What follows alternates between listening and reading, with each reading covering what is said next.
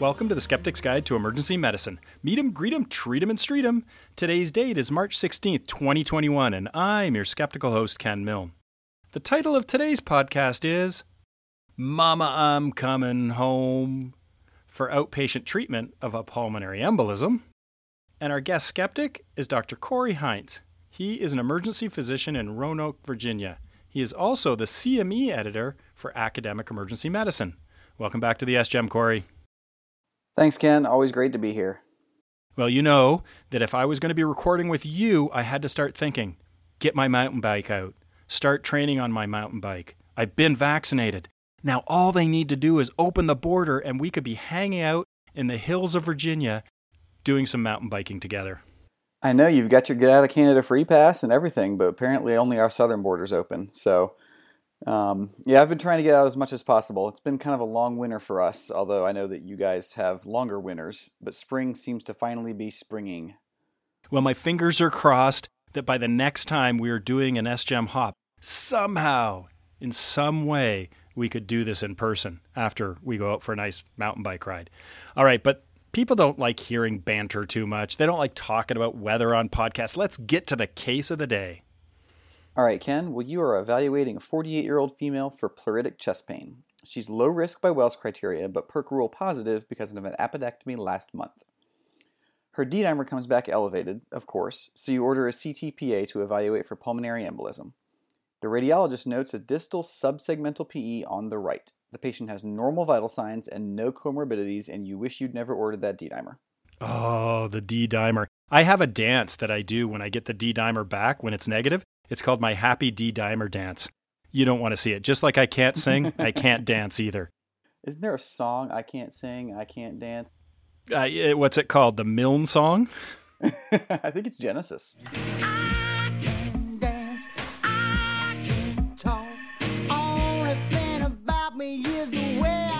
Well, historically, most patients with PEs have been admitted to the hospital in the US. This is in contrast to Canada, where papers in the early 2000s demonstrated the safety of outpatient management of PEs. A study from 2010 showed that half, that's 50%, of PE patients from one center in Ontario, and in fact, that center is my tertiary care center, we were safely discharging patients and treating them as outpatients. The PE guru, creator of the PERC rule, and editor in chief of Academic Emergency Medicine, Dr. Jeff Kline, was senior author on a paper that looked at treating venous thromboembolism with outpatient management using a DOAC. This relatively small study reported successfully treating 51% of DVT patients and 27% of PE patients with rivaroxaban. So, literature from the US reports that 90% of patients diagnosed with PE are admitted. Another study showed that less than 10% of PE patients were discharged home from the ED for outpatient therapy in the US. A couple of international guidelines support the outpatient treatment of ED patients with low risk PE. This includes the European Cardiology Society and the British Thoracic Society. The American College of Emergency Physicians, ACEP, has a clinical policy that addresses this issue. The ACEP policy gives outpatient management of PE patients a level C recommendation. And what they specifically said was, quote, selected patients with acute PE who are at low risk for adverse outcomes as determined by the PESI, simplified PESI, or HESTIA criteria may be safely discharged from the emergency department on anticoagulation with close outpatient follow up. PESI, or the Pulmonary Embolism Severity Index, is a risk stratification tool based upon studies by Donzé et al. and Choi et al. The PESI consists of 11 criteria with a different number of points awarded for each variable. This can be complicated, and there's an online calculator to help. So that's my second favorite number, 11. But they do have a simplified PESI score. Now, it would have been ironic if, well, maybe not ironic, but it would have been awesome if it was down to five criteria, but it was six. So I have to count on my other hand too. So it has six criteria. And what's different about this simplified version is also rather than getting different numbers for each criteria, it was only one point. So it was a zero or a one for each criteria, but it also is available on MD-Calc to calculate the simplified PESI. The Hestia criteria is another scoring system to identify low risk PE patients that could be considered for outpatient PE treatment. Like the PESI score, it has 11 criteria and an online calculator. If all 11 criteria are negative, the patient is low risk with a predicted mortality of 0% and VTE recurrence of 2%. However, if one of the criteria is positive, the patient is not low risk. These patients are not considered eligible for outpatient management based on this score, and it's recommended that they be admitted for inpatient therapy. All right, that's enough background material to get us set up for the clinical question. What is the question we're going to try to answer on today's podcast? What are the current disposition practices and outcomes for U.S. patients with PE? And the reference? Westafer et al., Outpatient Management of Patients Following Diagnosis of Acute Pulmonary Embolism, from Academic Emergency Medicine in March 2021. All right, let's do that. PICO, what was the population, Corey?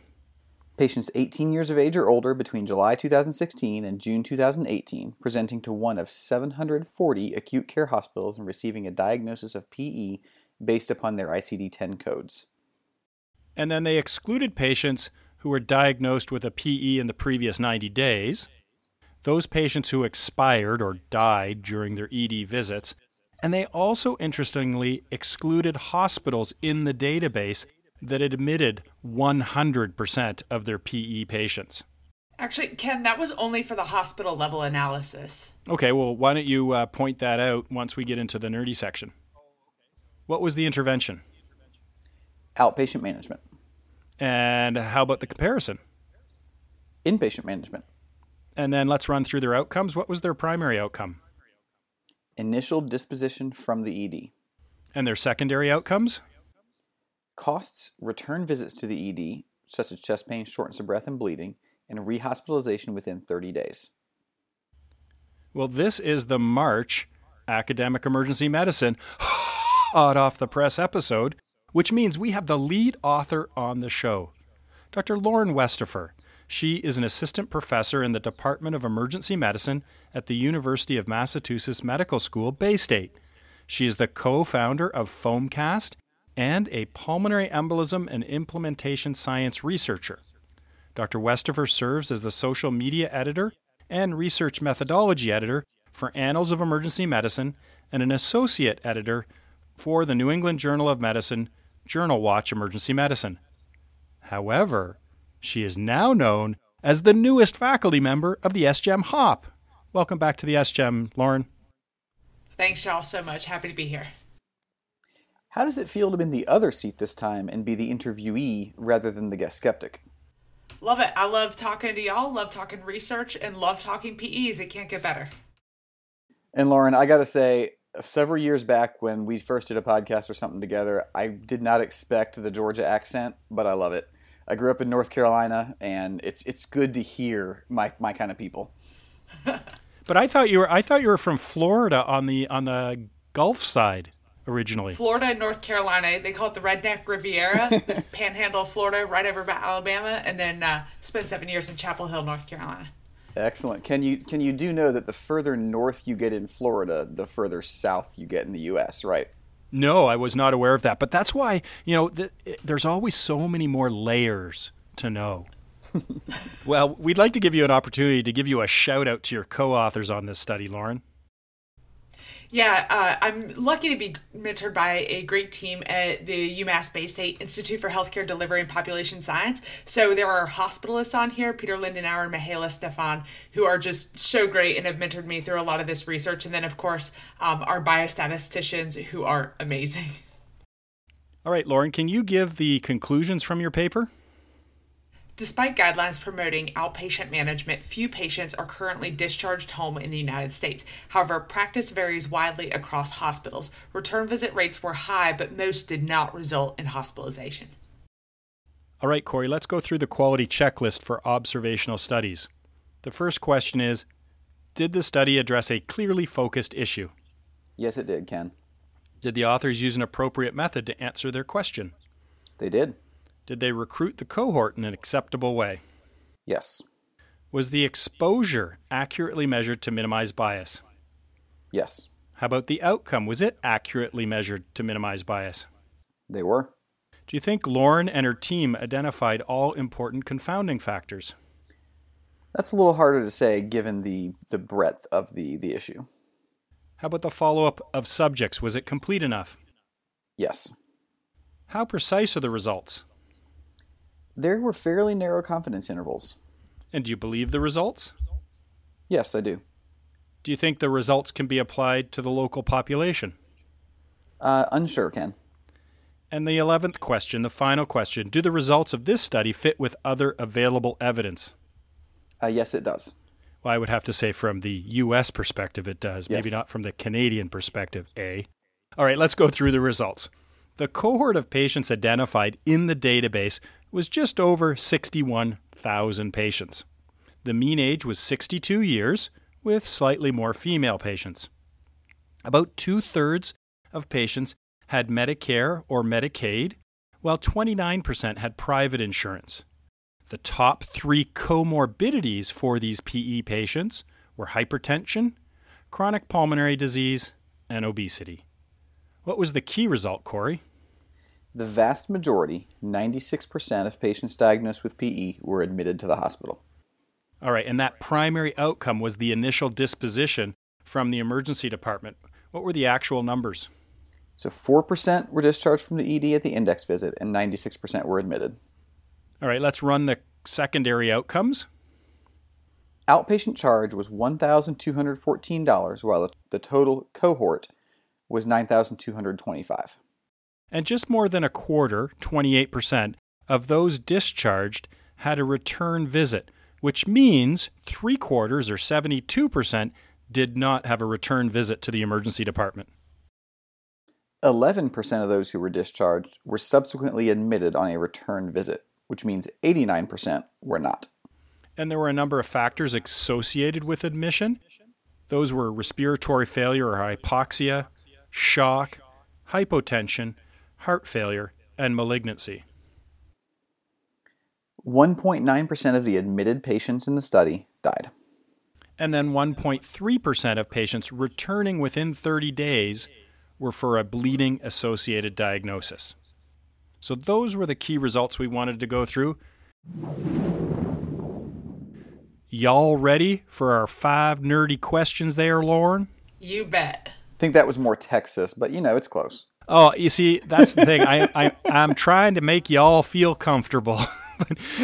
You can start doing Canadian accents for me if you want. All right, you, but you're ready. You're ready for our five questions. You good to go? Good. Okay, so first question was about this database. You used the Premier Healthcare Database, the PHD, for this retrospective cohort study. This is a publicly traded company. Can you tell us a bit more about this resource and why you are confident in the fidelity of the data? So this is a huge database. It captures 740 acute care hospitals, all in the United States, um, and those hospitals contribute data to it. And it ends up capturing about 20% of all U.S. hospital admissions. And the database essentially has logs that are time and date stamped of all items, services, all diagnostic tests, lab work, everything that's sort of performed. And so, you know, it sounds great, but obviously, with any database, you want to make sure that the veracity of what you're getting. And here they have a pretty intense data validation and audit process. So they go through if there's missing data, they return it back to the hospital um, to really make sure that that that process um, is is sort of truthful um, and accurate. And it's been it's been used extensively in research, more on the like the hospital inpatient medicine side, but to look at a lot of different things, specifically hospital variation. So you're pretty confident in the data. Now, you said that it represents 20% of admissions in the U.S., and it was about 800 hospitals. How many hospitals are there in the U.S., roughly, with emergency departments then? That I don't know. Okay, because I was just wondering maybe some of the bigger hospitals are represented there, which would obviously have more admissions than some of the smaller or critical access hospitals. So I, I was understanding that it represents 20% of all admissions in the U.S. I wonder how many hospitals it represents in the U.S. there's a white paper in the references that has that has sort of the more detailed granular data because there is a little bit of difference in representation. So it's sort of nationally representative, but larger hospitals are a little bit overrepresented, just like uh, some geographic regions are a little bit overrepresented as well. Yeah, it's interesting, uh, Ken. Most hospitals in the U.S. are going to have emergency departments, and I think that's probably a function of EMTALA. I don't have this is purely anecdotal and purely experiential. Um, even our small rural hospitals will have an emergency department. The question is where do they get admitted? And and you know I work for HCA, which has both large hospitals as well as a ton of rural hospitals and I guess Lauren works for Premier, who I don't know what their makeup is. Uh, do you, you, just use the Premier database? Didn't actually. Yeah, I don't actually work for Premier, so our hospital contributes to it, um, and so we we used um, you you you can buy sort of certain amounts of data. So we used uh, NIH grant funding to purchase access to this database, just because uh, you know we use it for a lot of different projects. Well, I just had my rural hat on there. And I know that when I work in a smaller center, our admission rate is lower and not admission rate for PEs, just, you know, based on how many patients you see that day. We don't have a high percentage of our patients that are admitted, but when you look, work at a larger center, they can have higher acuity and have a higher admission rate. Now, unique to the United States, though, you guys have freestanding emergency departments as well. So I don't know if that would be captured in this Premier Healthcare database. So with our data, we excluded patients that um, were uh, like you couldn't. It was it, it was like if you uh, were seen in the emergency department and then you had a discharge order as in like transfer to another hospital that was not captured as because we we didn't want to um you know not count those patients as as discharged patients when they were ultimately transferred because there wasn't um, a hospital or something like that and they had to go somewhere else. So we we in the manuscript we detailed how we handled those cases but it was specifically to capture those sort of critical access or places that don't have inpatient care that's why it's great to have one of the authors on the paper because you can really get down to the granular detail. So I really appreciate having you on. Okay, so question number two was about risk stratification. Did you consider calculating risk scores such as PESI, simplified PESI, or Hestia for the patients, and would it have been useful in interpreting the results? Yeah, this would have been helpful. I think for if if two things had happened. Um, one is that if our question would have been, what proportion of patients um, are discharged or admitted that are recommended by those criteria. Those criteria can recommend different patients as well. Um, but that wasn't really our question. Our really our question really was what happens in the real world because we know that often when tools are applied, maybe they're not applied completely or in different practice settings they're applied a little bit differently or maybe people are, are discharging higher risk patients or lower risk. And so we wanted to really get that real world benchmark as to like where are we in this process? Um, and if anything, it might be a slight overestimate because it would capture people that are not truly low risk pulmonary embolism, but maybe, um, you know, left for some other reason because it was in keeping with their values. The other issue here is that that is one limitation of the database that we used. The, the database has a lot of things. It does not have vital signs. Um, but importantly, it does not have reliable past medical history or comorbidities. So we have those and they're good for admitted patients, but we know preferentially that in pretty much any database that you get, or at least a lot of databases, if it's not collected prospectively, um, in terms of like you're really searching out for specific comorbidities, people who are treated as outpatients or emergency department patients don't have those lists. We don't go into those big details and code all of those things. And we didn't really want to introduce a lot of bias there. So we incorporated it into our model, but we didn't want to rely on that because we were worried about introducing bias just simply based on coding things of who was admitted and who was discharged. Sure, that makes sense. That's interesting. So the database wasn't complete, so you may not have even been able to get the scores on a good portion of the patients. No, we couldn't get them on any patient. So the, that database simply does not have it. It's not that it's missing data. It just, the database doesn't incorporate those fields. Gotcha. Yeah. So if it doesn't capture that metric, what was their blood pressure? What was their heart rate? What was their O2 sat? It's not there to be mined in the database. So it's one of the limitations of it. Interesting. So the third nerdy point was about size and location we did not see any distinction about the size or location of the pulmonary embolisms.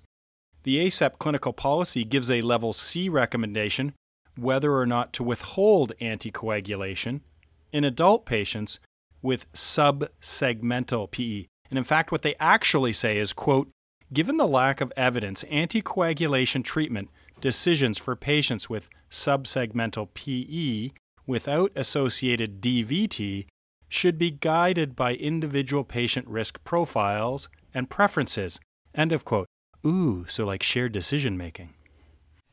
Yeah, so we, again, we didn't have sort of the granular information on the size of PE, but also that's complicated because we know that size of pulmonary embolism doesn't necessarily correspond to hemodynamic instability or the other risk factors that may uh, indicate you have an intermediate risk or high risk PE, formerly called submassive or massive PE. And so um, we didn't incorporate that there, but it's interesting because the decision to not anticoagulate subsegmental PEs it's complicated, um, and it makes sense in your isolated PEs, uh, you know, especially without a DVT, because we know uh, it's been well documented the inter-rater reliability of CTPA identifying subsegmental clots is not good, like really, really bad. So there's about a one in one in four, one in five chance that it could be a false positive, that that PE may not be real. So that would make sense. Like, don't anticoagulate somebody if the PE ain't real. Um, but in general, this practice is, is extremely uncommon in the United States at present, and particularly during the time period we studied, 2016 to 2018. Um, it would have been so so few people. Okay, so question number four, we're talking about subgroup analysis. You did some subgroup analyses based on the hospital location, size, teaching, and rural or urban. Did you find anything interesting, and what is your interpretation for any differences? Yeah, so we were we were really interested in hospital level variation and kind of wondering does that play a role here. So we did a, a separate hospital level analysis, and this just is if you look at the inclusion criteria for our, our overall study, um, we included you know these 740 hospitals, et cetera. But for this, we looked at we were looking at variation, and to predict discharge, you had to discharge somebody. Um, so you couldn't have a 0% discharge rate or 100% admitted rate.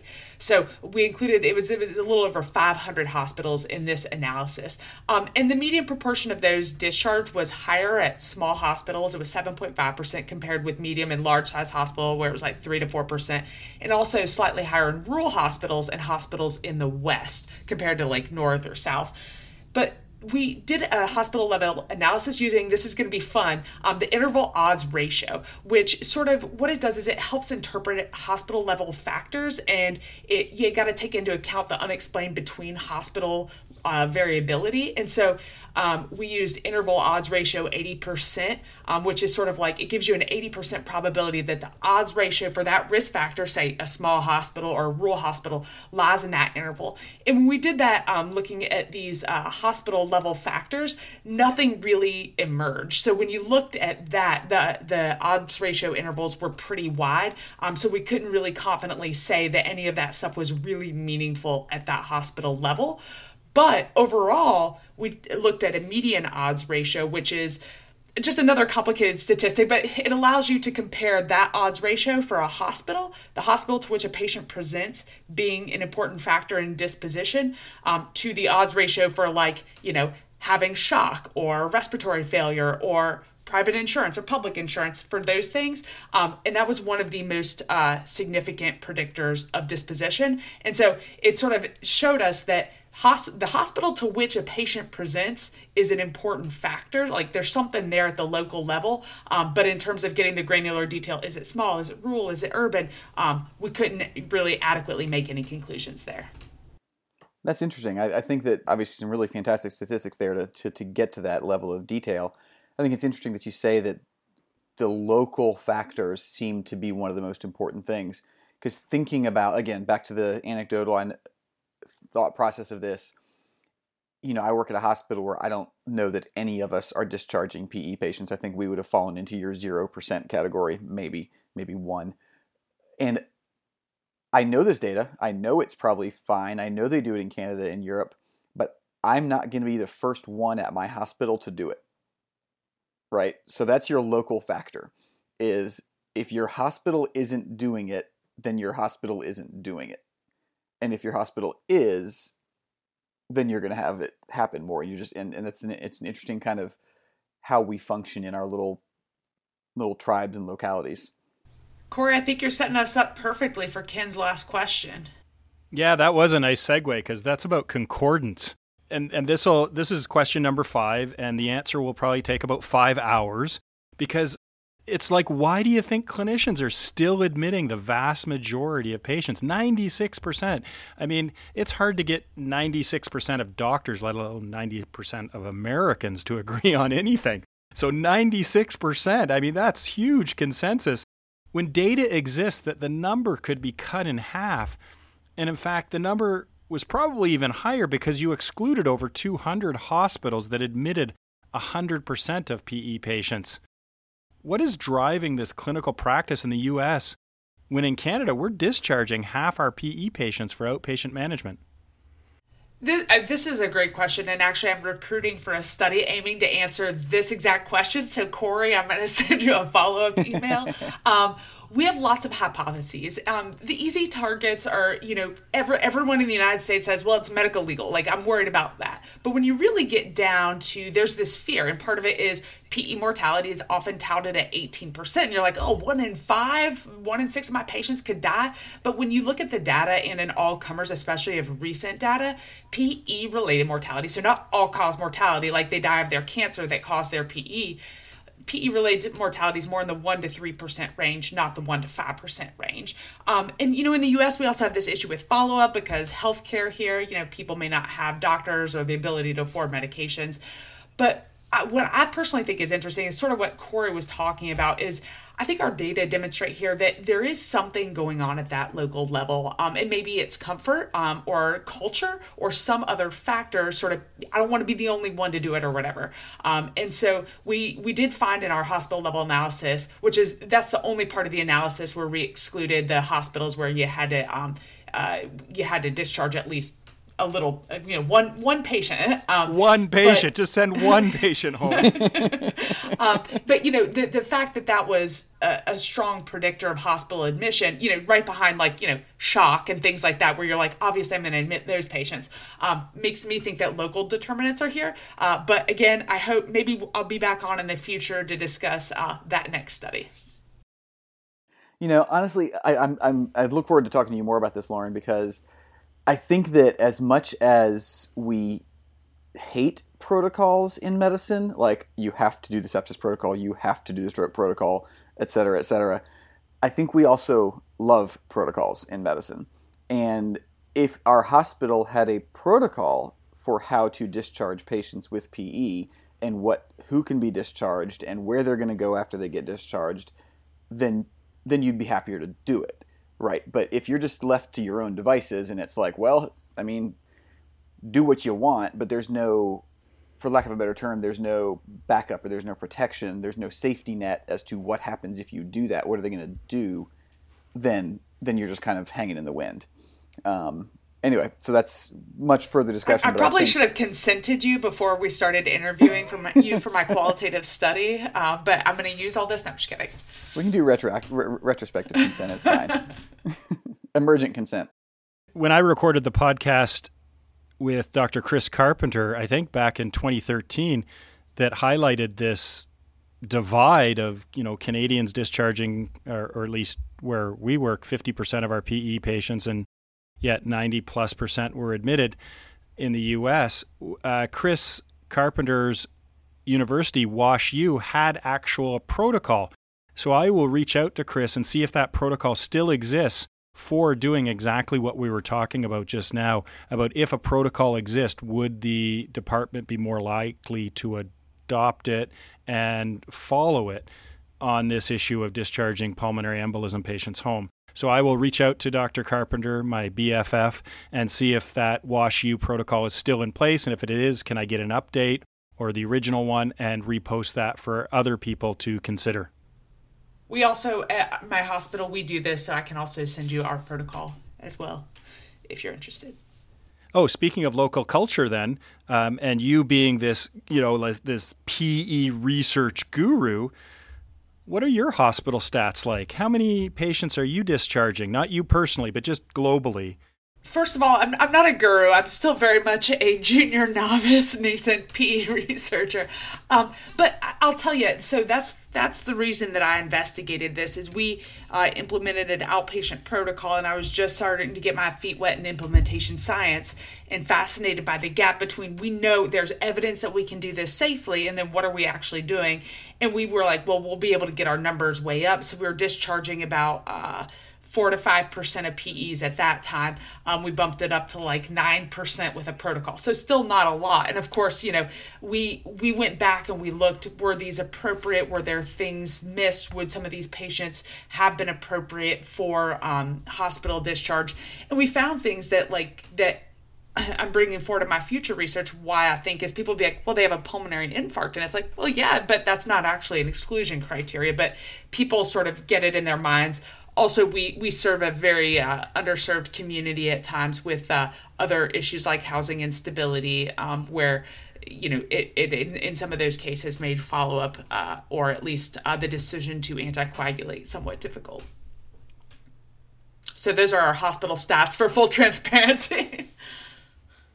If you're trying to market this as a, a therapeutic intervention from a drug you would say, "Oh, look at we increased our discharge rate by hundred percent. We doubled mm-hmm. it from four percent to eight percent, with an absolute increase of four percent. So one in twenty-five, a number needed to discharge, and and and D for PE.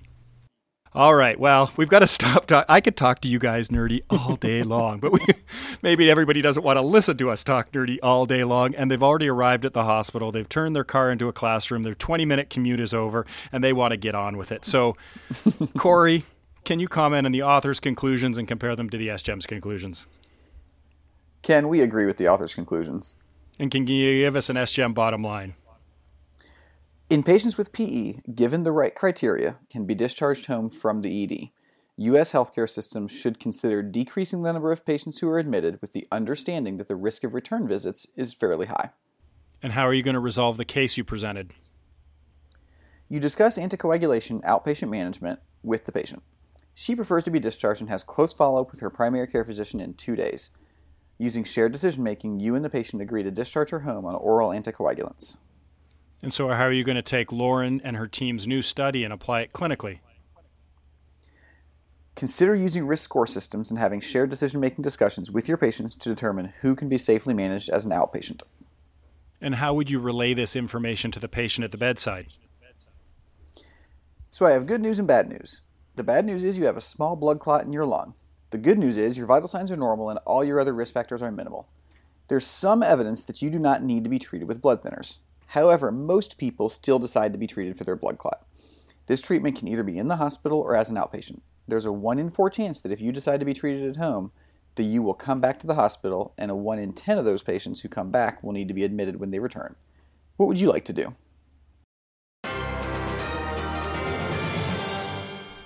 It's time to announce the Keener contest, and last week's winner was another win for Dr. Stephen Steltz from New Zealand he knew that approximately 3 to 5% of Americans have a brain aneurysm at some point in their lifetime. Lauren, do you have a Keener contest question for us for this episode? Sure. Um, y'all, what is the Hestia criteria named after? Well, if you know what the Hestia criteria, oh, is it Dr. Hestia? Is that what it's named after? Is that the correct answer? we will solicit other other answers. Oh. Not ah. Ken. He's wrong. well, if you have the correct answer, then email me at thesgem at gmail.com with Keener in the subject line. The first correct answer will receive a cool skeptical prize. But now it's your turn, SGEMers. What do you think of this episode on outpatient management of PE patients? Tweet your comments using the hashtag SGEMHop. What questions do you have for Lauren and her team? Ask them on the SGEM blog. The best social media will be published in AEM. And don't forget, there are now two ways to get CME credit for this podcast. For those of you who are subscribers to Academic Emergency Medicine, can head over to the AEM homepage to get credit for this podcast and article. And you can get CME credit for this episode, even if you're not a member of AEM. All the SGEM episodes are now being accredited for CME. The content's always free, uh, but there's a small fee for the CME. This small fee will help support the SGEM Keep this FOAMED, this free, open access medical education knowledge translation project going. Why not get credit for what you're already doing? Listening to the SGEM. I do really appreciate your support. Thank you, Lauren, for coming on the SGEM and talking about your hot off the press publication. Thanks for having me on. And we'll see you next time, Corey, on a mountain bike. Absolutely. Looking forward to it. It'll make it a difficult podcast. I'll have to be, bring my field recorder and we'll do it on the mountain bike. that would be an interesting episode. Do they have like the gimbals, you know, for the GoPros? Do they have Yeah. a gimbal for a microphone? I don't know. Uh, we're going to find out. And to finish the show, Lauren, can you give us the SGEM tagline in your panhandle accent? Remember to be skeptical of anything you learn, even if you heard it on the Skeptic's Guide to Emergency Medicine. Talk to everyone next week. I'm